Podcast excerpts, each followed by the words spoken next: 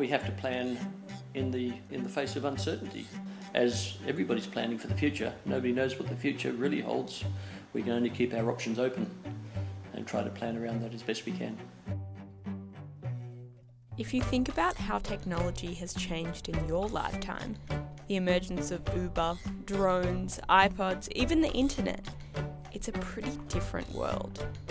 So, when you're designing a master plan, you've got to accommodate for all the potential changes for up to 80 years in the future.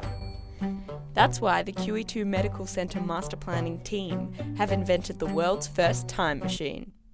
Well, not exactly. But what they have done is planned for the unpredictable. Here's Chair of the Trust, Stephen Cole. Technology is moving at such a fast pace. One of our challenges on the site at the moment is vehicles parking and access. Are people going to be driving cars in 10 years' time, mm. 15 years' time? Or are there going to be robots behind the steering wheel? These are the things we've got to think about. And while you're thinking about that, you might also want to think about how technology should be enacted for it to work.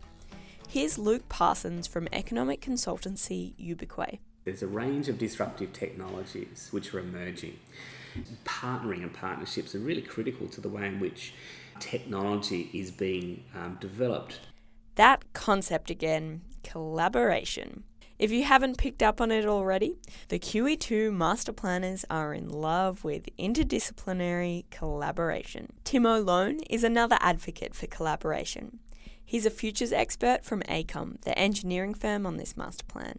He says technology will impact this project in three major ways. One, how virtual models of the precinct can help master planners in their accuracy. We're able to test through Legion software, pedestrian modelling, how they you know, PEDs um, interact with vehicles or bikes, um, uh, the resource management of buildings and precincts. So we're able to plug a lot of information into effectively uh, a virtual duplicate or a digital duplicate and start to, to measure how these things work so that the designer, the um, you know the creator of, of these types of places, and the economists who need to work out how to pay for it can understand what is more likely to be successful than not. Two, mobility, creating accessible walking areas that encourage collaboration. It would be very easy for us to stand on a Segway or not have to walk anymore. We could we could easily invent uh, this type of technology to make sure that we could move as little as possible, but be as effective um, as we are at the moment in terms of moving around urban precincts. I think we all know inherently that we need to move, and that walking is actually a fantastic thing to do. So I think that the focus will be less on machines that will help us move around the place and more on creating places that are actually comfortable to move around. Three, the presence of portable devices like smartphones so you can experience a virtual twin of the hospital and the wards you're about to go to before you get there. The ways in which we don't really uh, use computers anymore, we've just got a series of devices, and a lot of them are handheld and very portable. So, the way in which we understand our physical environment and our new urban precincts, I think, is, is actually probably going to come more through the way in which we can explore it before we physically get there navigate our way through it, find information um, about that environment while we're there or before we're there, and effectively then explore a version of that digital twin. So there's there's quite a lot that we don't know yet, but there's a few mega trends like the three that I've just spoken about, where we can pretty much count on there being significant change.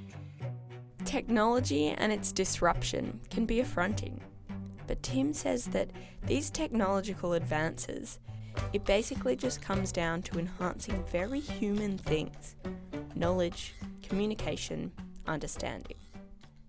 We're not sure if we trust technology. Um, we're not sure uh, if it's a good thing or a bad thing, but every time it becomes really convenient and helps us, we trust it a little bit more.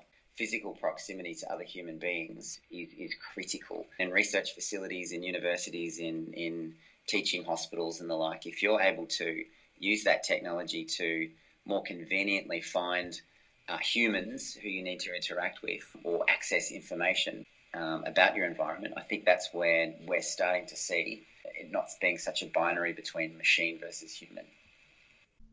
So that's a taster of how technology is influencing the QE2 Medical Centre Master Plan. If you've got ideas about how to plan for the technology of the future, go to www.qe2mcfutures.com.au and add your input.